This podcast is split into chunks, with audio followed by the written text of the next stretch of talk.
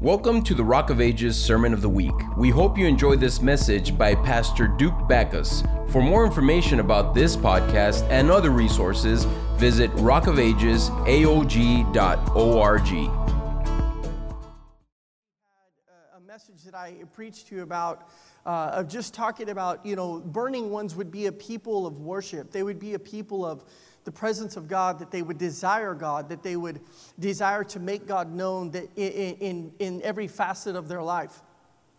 And so I believe it's so important that we understand that we be thankful in every moment, that we be thankful in every opportunity. One of the last verses that I had read you uh, in that last message was from Hebrews 12 and 28, and you can highlight this in your Bible. But it says, since, it says, therefore, since we are receiving a kingdom, that cannot be shaken. It says, Let us be thankful and so worship God acceptably with reverence and awe, for our God is a consuming fire. Amen. I'll read that one more time. Since, since we are receiving a kingdom that cannot be shaken, let us be thankful. God is not shaken by the things that you and I are shaken by. God is not concerned about the things sometimes that you and I get concerned with.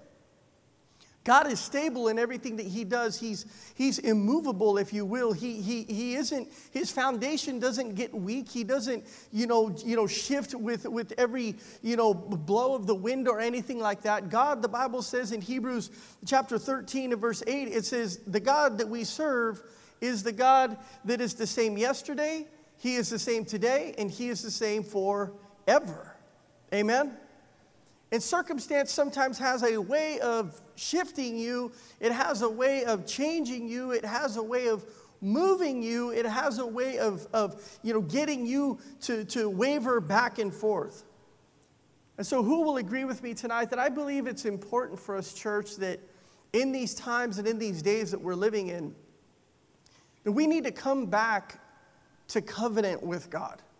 We need to come back to covenant with God because our God is a God of covenant. Amen? The Bible says that the promises of God are yes and amen. You know, the Lord hasn't failed you. That should have been a good time to say amen. I said, the Lord hasn't failed you. Despite what you might think could be failure, God has not failed you. The Lord has come through. The Lord has rescued you. The Lord has delivered you. Amen. And so I believe that we need to make a covenant with God to never turn back on Him no matter what happens. No matter what happens in this world, that we would make a covenant promise with God to say, Lord, I am going to see you through until your kingdom comes. I am going to see you through, Lord, until you split the eastern sky and take me to be with you forever.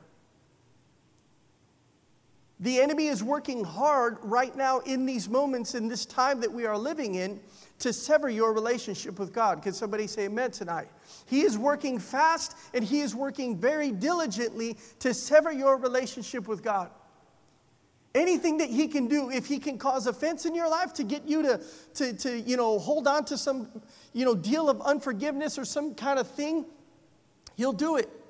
If it's tormenting your body with some kind of affliction or something, he'll do it. He'll do anything that he can do within his power to try to get you to turn your back on God. In this time that we are living in, he wants you to look from God and not look to God. And so, because the enemy is fast at work, I want to remind us tonight, church, that we have a God who has made a covenant with us. He said in his word things like this He said, Do not fear, do not be dismayed, for I am with you. No matter what I see, no matter what I experience, no matter what is on the horizon, He is with us. He has not forsaken us. Man, that is such a, a, a, an encouragement to my spirit and to my heart to know that this God has not broken covenant with me. To know that He has not said, you know what, even though, man, you've messed up, even though you've done things in your life, even though you've displeased me with choices and words and actions, his covenant promises will not fail, church. They will not fail you. And I want us to look at the word tonight. The Bible gives us several illustrations of people who had faced adversity. They were faced with, with literally their life being on the line. And they did not turn back. And so I'm not one to say things like, you know, it's only going to get worse in our world. You know, the world is getting darker and darker. While those things can be a very real truth, the God that I serve, church, shows up in the most adverse situations. People are so quick to say, oh, you know what, Pastor, I just throw my hands in the air and I just, I hope for the best because, you know, this world's just going downhill. God does the best work when the enemy is chasing you to that Red Sea.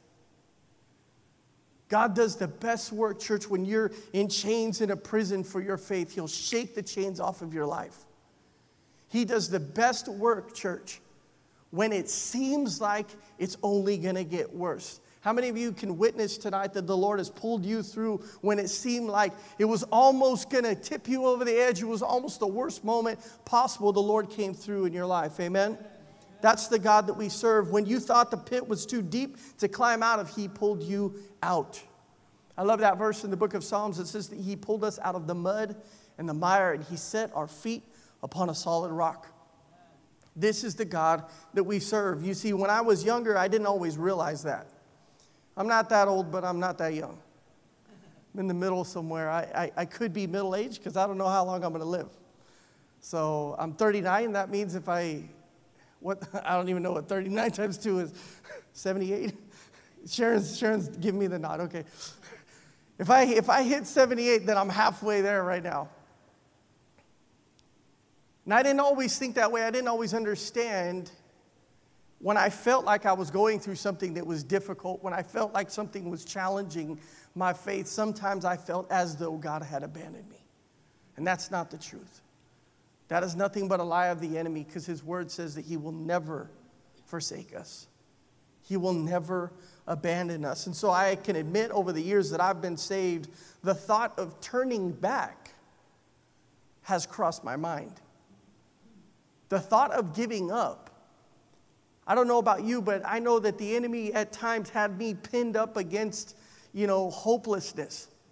And there was times where the enemy completely had me in his grasp of thinking that there was, there was no hope for me. That this life that I was living was, I was a fraud, you know, because I kept failing God. I kept sinning. I kept doing things that I didn't want to do. And, and, and, and He had me in this pit of hopelessness, thinking that God had abandoned me, thinking that God had turned His back on my life. And I'm sure that you could admit the same that you've gone through things in your life where, you know, it seemed like the enemy had pinned you into a corner and you were in the valley of decision, and the enemy comes in those moments. He will come in those moments to plant seeds of discouragement into your life.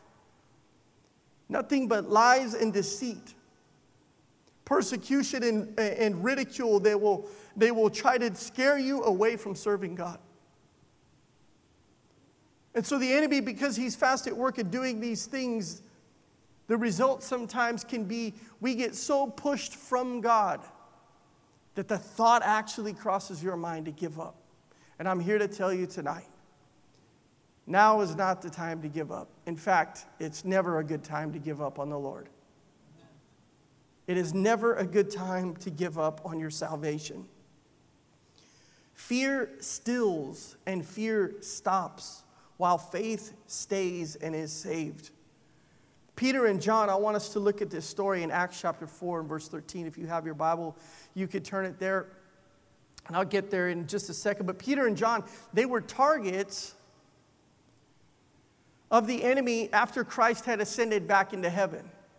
Now, how many of you know that Peter and John, you know, they were some of the disciples? You know, John was the beloved, and, and Peter was the one that had denied Jesus, but the Lord had reinstated Peter, and, and I believe a new anointing came upon the life of Peter because he wasn't going to be just this normal guy that had failed God before. But God was about to use his life in such a powerful way. And so these men became enemies uh, uh, of the cross of Christ after Jesus had ascended into heaven. And one day they were challenged by the Sanhedrin. And so Peter and John, they had been preaching Christ and they were converting many, many souls to Jesus. Now, I want to stop there just for a second because that's the work of God, is to preach the gospel, to preach Christ, and to lead others to Christ. Let me, let me just r- remind you tonight, church, that this is everyone's duty. This is the Great Commission. Amen. We are to be those that preach the gospel, not just from a pulpit, not just with a microphone, but through our very life. There's that saying that says, you know,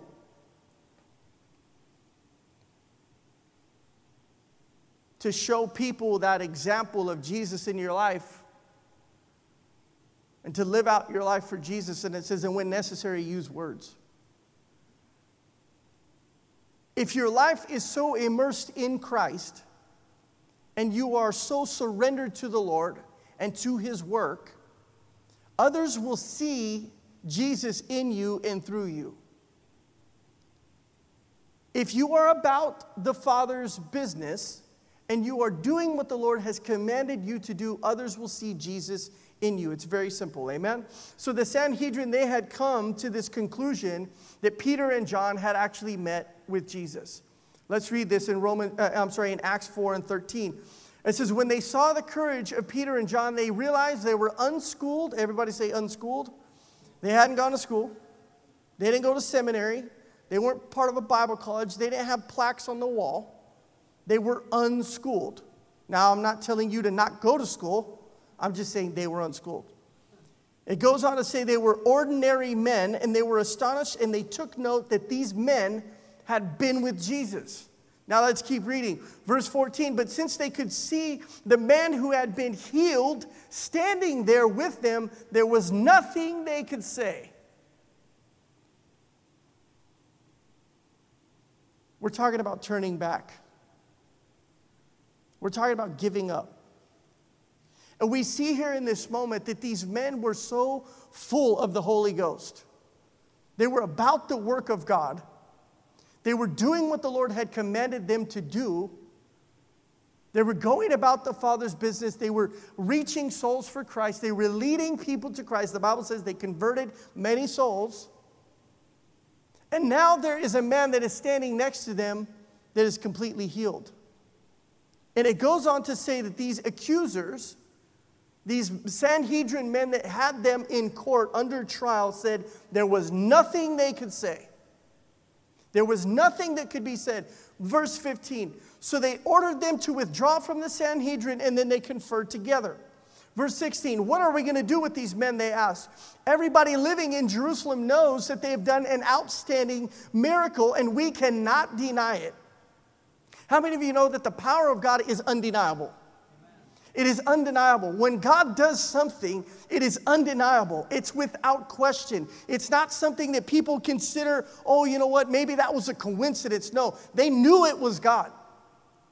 They 100% knew that it was God, and they said, There's nothing that we can do, there's nothing that we can say.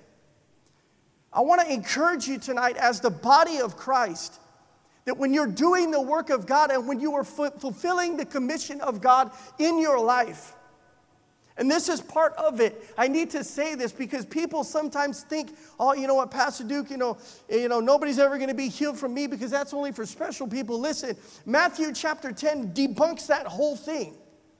Go read it on your own time. But read the commission and read the plan and read the purpose which Christ had sent out his disciples with to heal the sick, to raise the dead, to lay hands on the sick to preach the gospel. This mission has not changed. Everybody say, it has not changed. It hasn't changed. Oh, but that's only for that. No, no, no, no, no. It has not changed.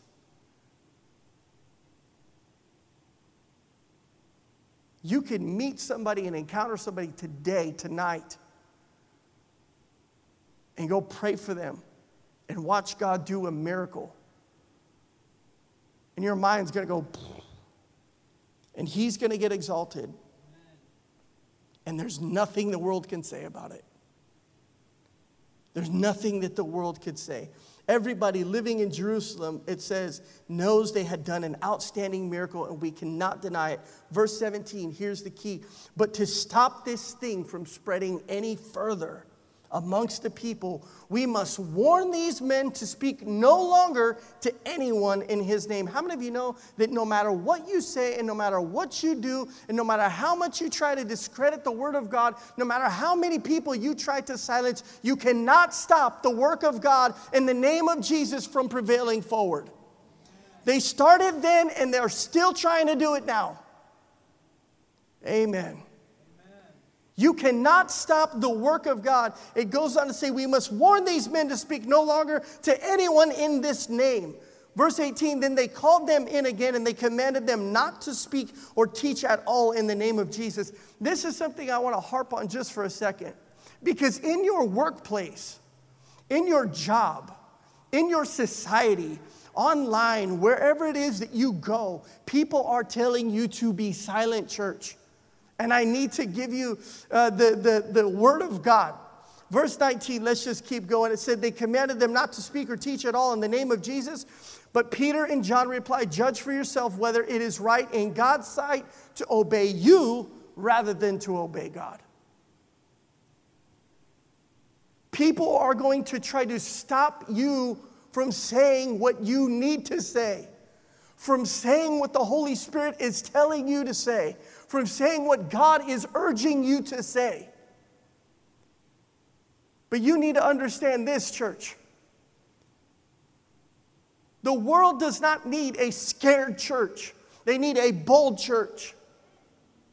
The world does not need a bunch of Christians that are too afraid to step on somebody's toes or to offend anybody. They're never going to get saved if we keep doing that. They'll never receive Jesus if we keep our mouths shut. Had the disciples obeyed these tyrannical orders from these Sanhedrin leaders, you and I wouldn't know Jesus today.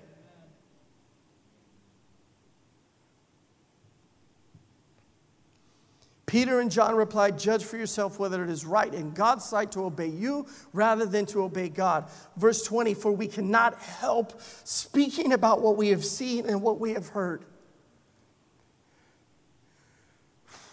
Every time that I've experienced the Lord, every time I have seen God do something, church, I can't stop talking about it. I can't stop talking about it. And I have to say this because maybe some of you have nothing to talk about. Maybe that's been your witness. Is that you haven't been doing the work of God, therefore you have nothing to say.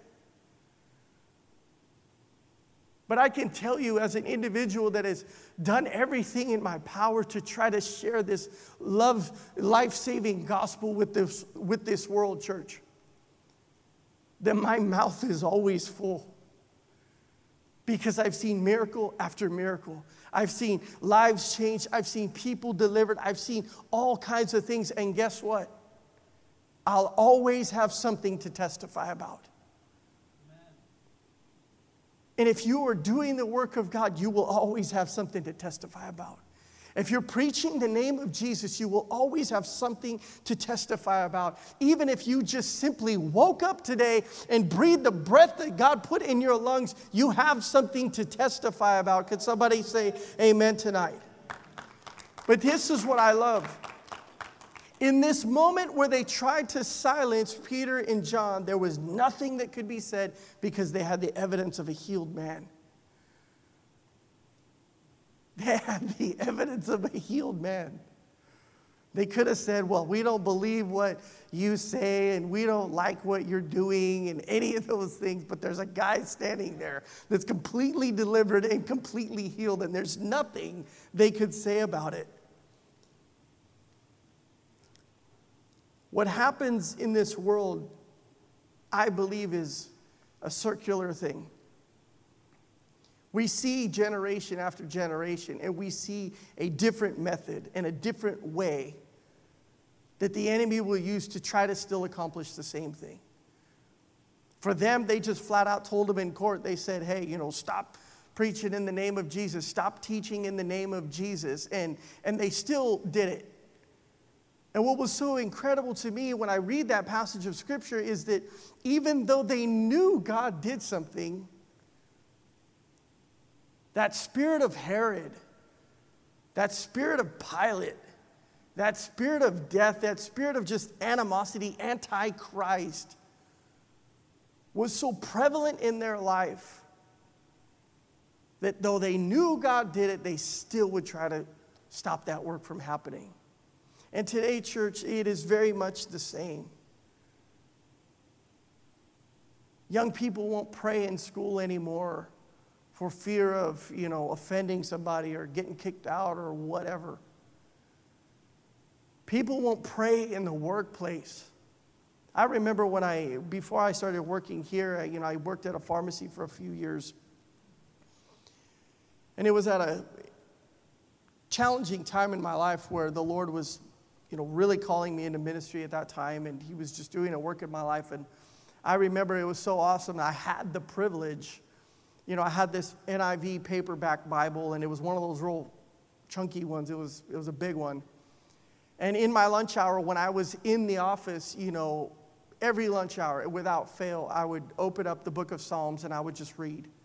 And I'd read chapter after chapter after chapter, and, and nobody told me anything. In fact, all my coworkers would start asking me questions. What are you reading? I'm like, oh, I'm reading this, you know, and this is what the Lord says. And, and it opens so many doors to be able to minister and share the gospel.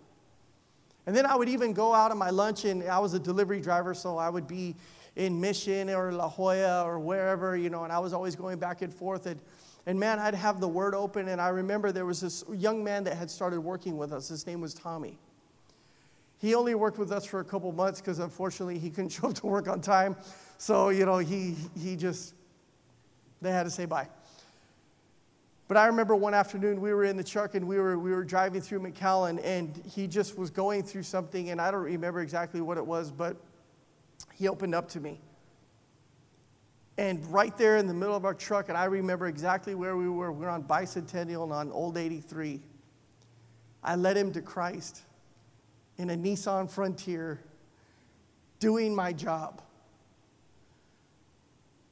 I want to tell you, church, there's no limits on the Holy Spirit, there's no limits on God. I'll share another testimony with you. When the Lord saved me, and I guess to this day, because this is what He called me to do, but when the Lord saved me, I, I couldn't stop talking about Him. And I remember I was a junior in high school and I had was sitting in class and I had the opportunity to speak to this young girl that was in class with me. We were in chemistry. And I'll never forget, she opened up her heart and she just began, you know, talking to me, you know, and, and I just began planting the seeds of the Word of God in her life and telling her how Jesus died for her sins and He has, you know, He paid the price for forgiveness that we can earn on our own. And I'm preaching the gospel to her. And right there in the middle of chemistry class, she receives Christ as her Lord and Savior. and the craziest thing happened was she began to weep uncontrollably in the middle of class. I mean, she was just overwhelmed. God was touching her in a good way, right? Like the Lord was just touching her. She was weeping and she was crying in the middle of the class. And the chemistry teacher got upset with me. And he's like, What did you tell her? And I'm like, I didn't say anything bad, you know. He's like, What did you tell her? And I was like, She got saved, you know. I was like, I don't know how to explain this to you, but she just accepted Christ in the middle of, of chemistry.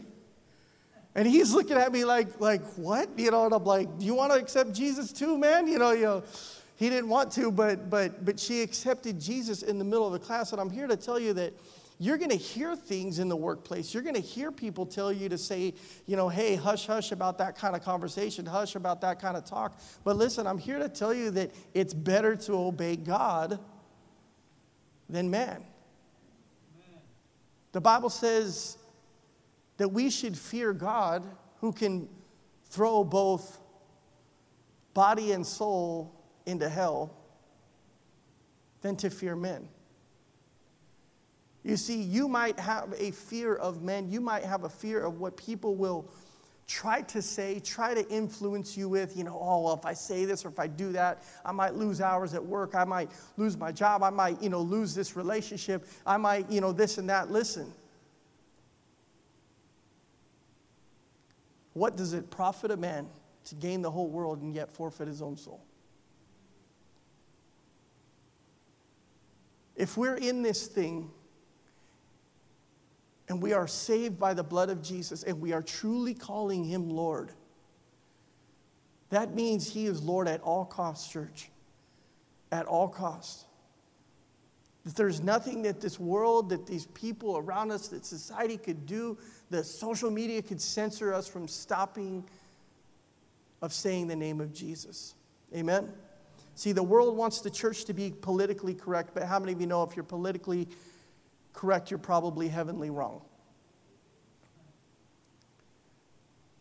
If you're politically correct, you don't want to step on anybody's toes, then you're probably wrong in, in the eyes of God. You see, the world is trying everything that it can to silence us from speaking in the power of the name of Jesus. But the problem is, is they cannot deny it.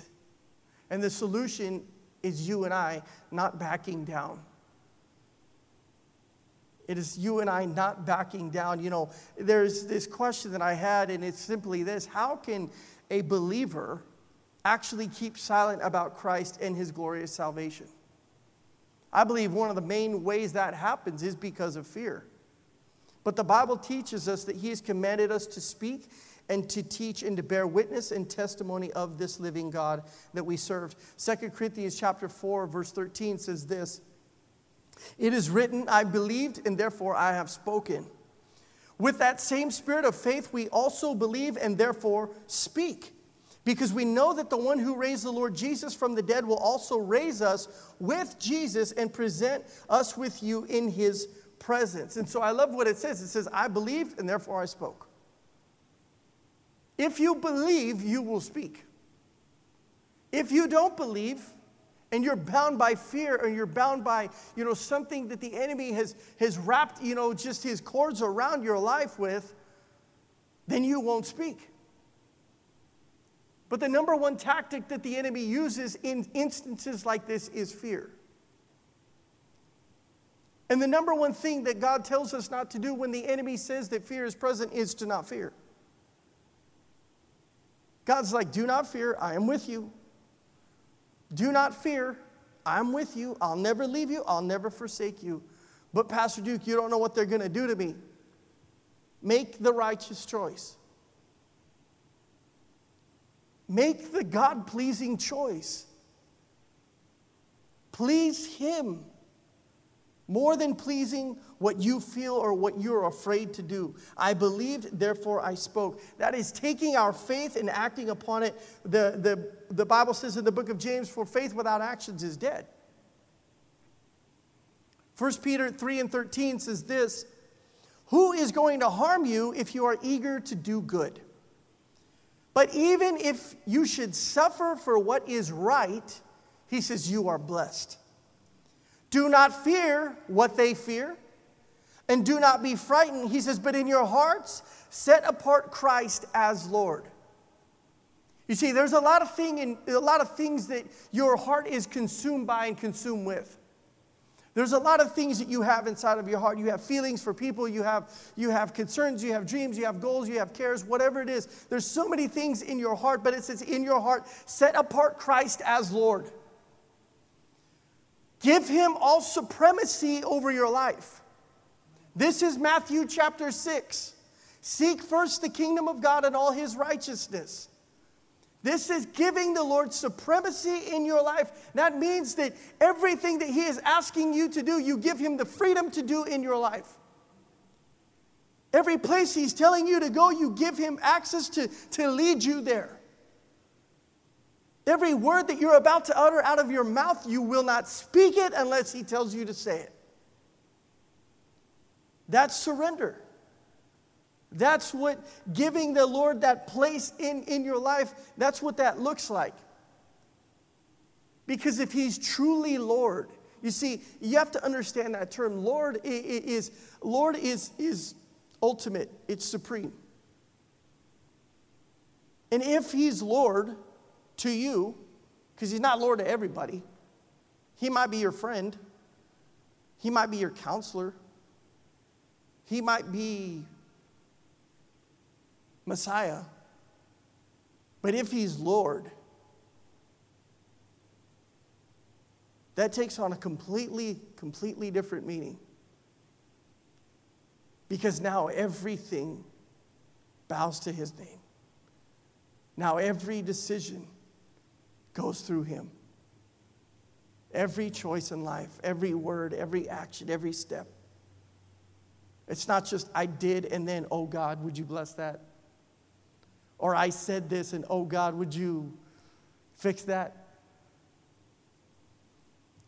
Set apart Christ as Lord. I love the second half of this verse. And always be prepared to give an answer to everyone who asks to give the reason for the hope that you have.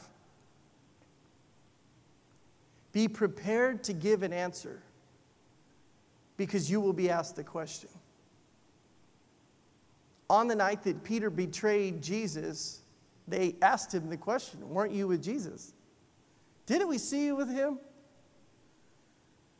And there's going to be people that have maybe known that you come to this church, or maybe know that you and your family are, are professed Christians. Maybe you have it on your bio and social media. Maybe you've shared one of our services on social media at one time. There's people that are going to know your association or your affiliation with Christ. And here it says, be prepared to give an answer for the reason for the hope that you have. So if they say, Why are you a Christian? Why are you a believer? Why do you trust in God? Is God real to you? You have to be ready. And when you're connected to Jesus, my friends, where do you start? There's so many things that you could say because you're truly in love with the Lord. Psalm 66 and verse 16 says, Come and listen, all you who fear God. And it says, And let me tell you what he has done for me. I love that.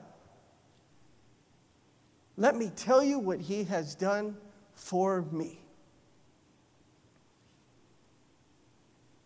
There is an answer, there is a solution, and guess what? We have a testimony of everything that Jesus has done for us. Amen? And so I need to tell you this, church, we're not giving up. Amen? I said we're not turning back. You see, if you would just think for a moment of the greatness of God, think just for a minute of all the blessings that God has given you, even in your undeserved state. Just think of how the Lord has saved you. Think of how He died for you. Then no adversity that comes your way will be able to sway you, and no devil will be able to change your mind about serving Him. You see, when I think how far the Lord has brought me, when I think of all the seasons and chapters, and it's crazy, the older you get, you know, you start seeing chapters, man. You know, before it was like, you know, a couple lines on a page, and now I got chapters. It was like, man, you know, God saved me. And then God sanctified me. And then God set me apart. And then God chose me. And then God called me. And I've seen just these, these phases of life, how the Lord has, has worked in my life. And then it's like, then the Lord took me from this, and then the Lord brought me out of that, and then the Lord, you know, helped. The Lord gave me a new family. I mean, there's so many things, there's so many chapters that I could go back to in my life. And when you recount the things that the Lord has done for you, when you recall the things that the Lord has done for you, the faithfulness of God in your life, you've got something to share. You've got something to tell the world. Amen. Romans 8 and 31 says, What then shall we say in response to this? If God is for us, everybody say, If God is for me, say, Who can be against me? If God is for us, who can be against us? He who did not spare his own son, but gave him up for us all, how will he not also, along with him, graciously give us all things? He has empowered the church for this moment. He has empowered the church for this season. He has empowered the church for this moment. Right now in the White House and right now in our Supreme Courts, there are some massive, massive life changing decisions that are happening. He has empowered you for this moment, church. He has empowered you to wake up from your slumber and preach the name of Jesus. There's not that many days left. Pastor Thomas shared a favorite verse of mine on Sunday, and by the way, thank you, Pastor Thomas, for the word. But he said 2 Peter 3 9. He said, The Lord is not slow as some understand slowness, but he is what? He's waiting. He's waiting for us to come to repentance, church. He's waiting for us to see the error in our ways and to see those flaws, to see those things that, oh, I'm sorry, Lord, you wanted me to do that? Yeah. He's still waiting. The command didn't change, the scripture didn't, you know, wasn't edited. But he's still waiting for us to understand this and get this thing right.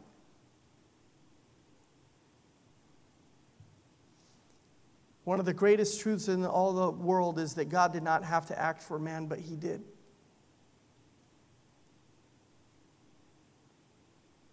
God did not have to part the Red Sea for his children, but he did.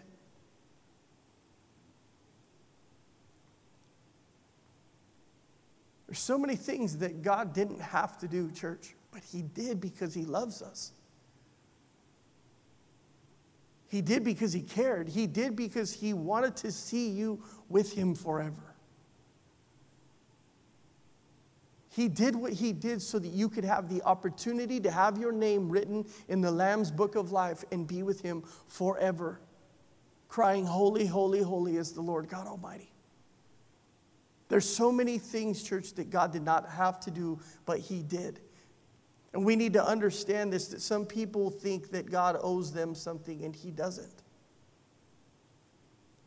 You see, for believers, we can rest assured that nothing, absolutely nothing in all creation, could ever separate us from the plan and purpose of God. That is, His God's love is absolute, it's perfect. You see, and God shall have His perfect love expressed by completing His plan and His purpose in and through your life. You see, and the believer can have absolute assurance that God will work out all things for his good, even the things that fail and are painful in your life to your heart. God should deliver the believer from the struggling and the suffering of this world. And true believers will be conformed to the image of Christ and glorified with him. Jeremiah chapter, uh, chapter 1, verse 17 says this It says, Get yourself ready He's talking to Jeremiah, a young man that had an incredible mission and calling on his life. He said, Get yourself ready and stand up and say to them, Whatever I command you, and do not be terrified by them. If God was audibly speaking to your life right now, and He said, Get up and speak whatever I tell you to say. Yes, sir. But the problem with this is that many people aren't even tuned into the Holy Spirit. You haven't opened this since Sunday. You haven't even opened this since the week before. And because there's no connection to his heart, and there's no connection through his word, you don't know what he's saying. And when he speaks, you're not able to identify his voice. Get yourself ready, stand up and say whatever I command you, and do not be terrified by them, or I will terrify you before them. He goes on to say in verse 18, he says, So today I have made you a fortified city, an iron pillar, and a bronze wall to stand against the whole land. Against the kings of Judah, its officials, its priests, and the people of the land, and they will fight against you, but will not overcome you. For I am with you and I will rescue you, declares the Lord. I love how the Lord literally lays out the plan right before Jeremiah. He's like, They're going to fight against you. They're going to say things, Jeremiah. They're going to, they're going to try to ridicule you, man. They're going to persecute you. Guess what? But they will not overcome you. You see, unless you have heard from the voice of God, you'll always live in fear. You'll always live in fear because all you're thinking is, they're going to come against me. And the voice of God said, they'll fight against you, but they're not going to overcome you, for I'm with you and I will rescue you. He gave him the whole plan. As a father, I have noticed that my kids will ask me questions when maybe they're questioning my ability to, to do what they want me to do. They want to jump into the deep end of the pool, and I'm standing in the deep end of the pool, and they're going, Daddy, will you catch me? I'm saying, Yes, I will. And the only way that they're actually going to make the leap and make the jump is if they trust what I said.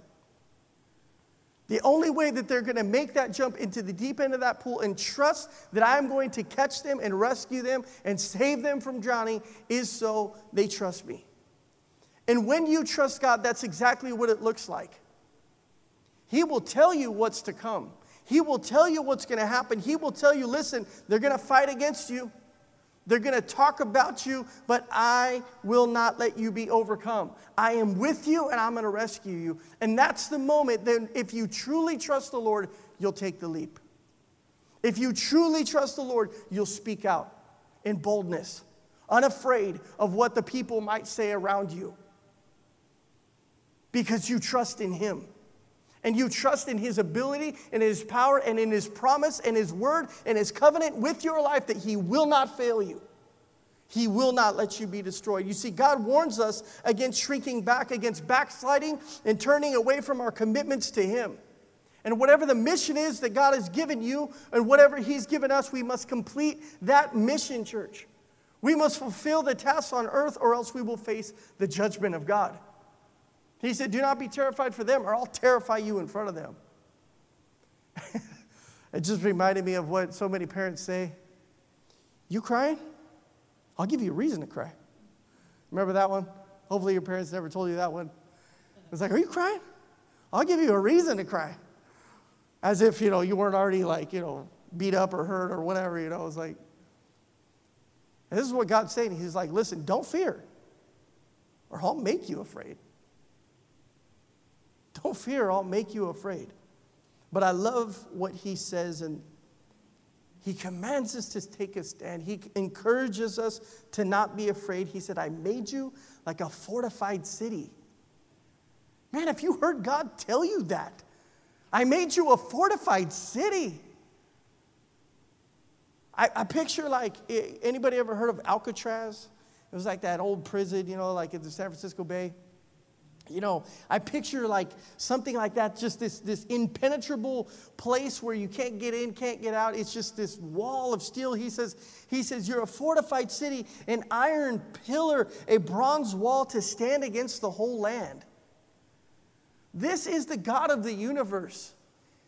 It doesn't matter if a million people came after you, He can protect your life. He can protect you from anything that they would try to do. And so we must believe that what God brings us to, that He can bring us through. Amen? This wasn't a setup for Jeremiah to fail, but he was strategically positioned by God Himself. And as long as we focus, and as long as his focus was on God and not on the fear, God would protect him, and Jeremiah would never be overcome. And too many times, God calls us to speak, to stand, to say something, to pray for somebody. And the first thing that the enemy does is plant that seed of fear. Well, what if they attack you on Facebook? And what if they, you know, get into all this, you know, controversial stuff? What if they criticize you at work? What if you lose that relationship? You could lose your job if you say this or that. Can I remind you of Peter and John? Let's read that verse 17 again. But to stop this thing from spreading any further, we must warn these men to speak no longer in his name. Then they called him, uh, they called them in again and commanded them not to speak or teach at all in the name of Jesus. And Peter and John replied, Judge for yourself whether it is right in God's sight to obey you rather than God. For we cannot help speaking about what we have seen and heard. Now, just a few moments after this, after they had, you know, said this before the Sanhedrin court, Peter and John went back to their people. They went back to the believers in, the, in their community and they reported what happened. And when the people of God heard this, this is so key, church. This is so important. We cannot miss this. The Bible says that they raised their voices in prayer. How many of you know that when you pray about something, no matter what it is, no matter how vile it is, no matter how it seems that the enemy has control over that situation, when you bring that thing into the throne room of God, He alone has the power to turn anything around, church. I don't care if it's a person that's an atheist and you think that they are the darkest, most worst lost soul in the history of the world. Guess what? God can reach anybody. But you got to pray about it. You got to bring that thing to his throne room. So Acts 4 and 24 says, Sovereign Lord, they said, You made the heavens and the earth and the sea and everything in them. You spoke by the Holy Spirit through the mouth of your servant, our father David. Why do the nations rage and the people plot in vain? He says, The kings of the earth, they rise up and the rulers band together against the Lord, against his anointed one. Indeed, Herod and Pontius Pilate met together with the Gentiles and the people of Israel in this city to conspire against your holy servant Jesus, whom you anointed. It says, but they did, it says, they did what your power and what will had decided beforehand should happen. Verse 29. Now, Lord, consider their threats and enable your servants to speak your word with great boldness. You see, when you pray about a church, He's going to give you, He's going to enable that thing to happen in your life. They prayed over this. They said, Consider the threats and enable your servants to speak your word with great boldness. Verse 30, it says, Stretch out your hand to heal and perform signs and wonders through the name of your holy servant Jesus. You see, they asked the Lord for a greater portion, they asked the Lord for more boldness. They asked the Lord for, for more signs and wonders and miracles. And if this isn't a part of your prayer, it needs to become it. To say, Lord, it is getting tougher. Lord, the pressure is getting greater. Lord, the fear is rising higher. But Lord, give me the boldness to speak your name. Give me the courage, God, to not shut up about you. Verse 31 After they prayed, the place where the meeting was was shaken. And they were all filled with the Holy Spirit, and they spoke the word of God boldly. You see, when you take it to the throne room of God in prayer, and when you cancel out everything that the enemy has tried to do against you, the things that he's tried to bring against the church, and you identify them in the spirit, you say, you know what, devil, you're not going to allow that, that spirit of fear to creep into the church any longer. Not going to allow that spirit of, of, of oh, what are people going to think about me and, and, and people's opinions to, to control what it is that I believe. And when you cancel that out in the spirit and you speak against that and you say, Lord, enable us, God, with boldness. Enable us with truth, God. Enable us with courage, Lord, to speak out your name. The Bible says that He will pour out His Spirit on you, church, and He will grant you that boldness. And the signs and the wonders and the miracles will increase. The evidence that God is there will continue forward. Hebrews 10 and 37 says this For in just a very little while, he who is coming will come and he will not delay. I love this verse, but my righteous one will live by faith. And it says, and if he shrinks back, I will not be pleased with him. Verse 39, but we are not of those who shrink back and are destroyed, but we are those who believe and are saved. God is coming back for a bold church that isn't turning back. I said, The Lord is coming back for a bold church that's going to keep their lampstand lit in a darkened world. They're going to keep their faith out front like a city on a hill, like a light to this world, for everyone to see, no matter the ridicule, no matter the persecution. No matter the words that tell you to silence your mouth, He's looking for a people that will speak up for injustice. He's looking for a people that will speak for unrighteousness against unholiness and the very things that pain the heart of God. How many of you know that we need Jesus? Amen? We need Jesus in our churches. We need Jesus in our country. We need Jesus in our workplaces. We need Jesus in our. Thanks for listening to the Sermon of the Week. Join us next time for another uplifting message. If you'd like to support this ministry and the reaching out of others, you have the opportunity to give at rockofagesaog.org slash give.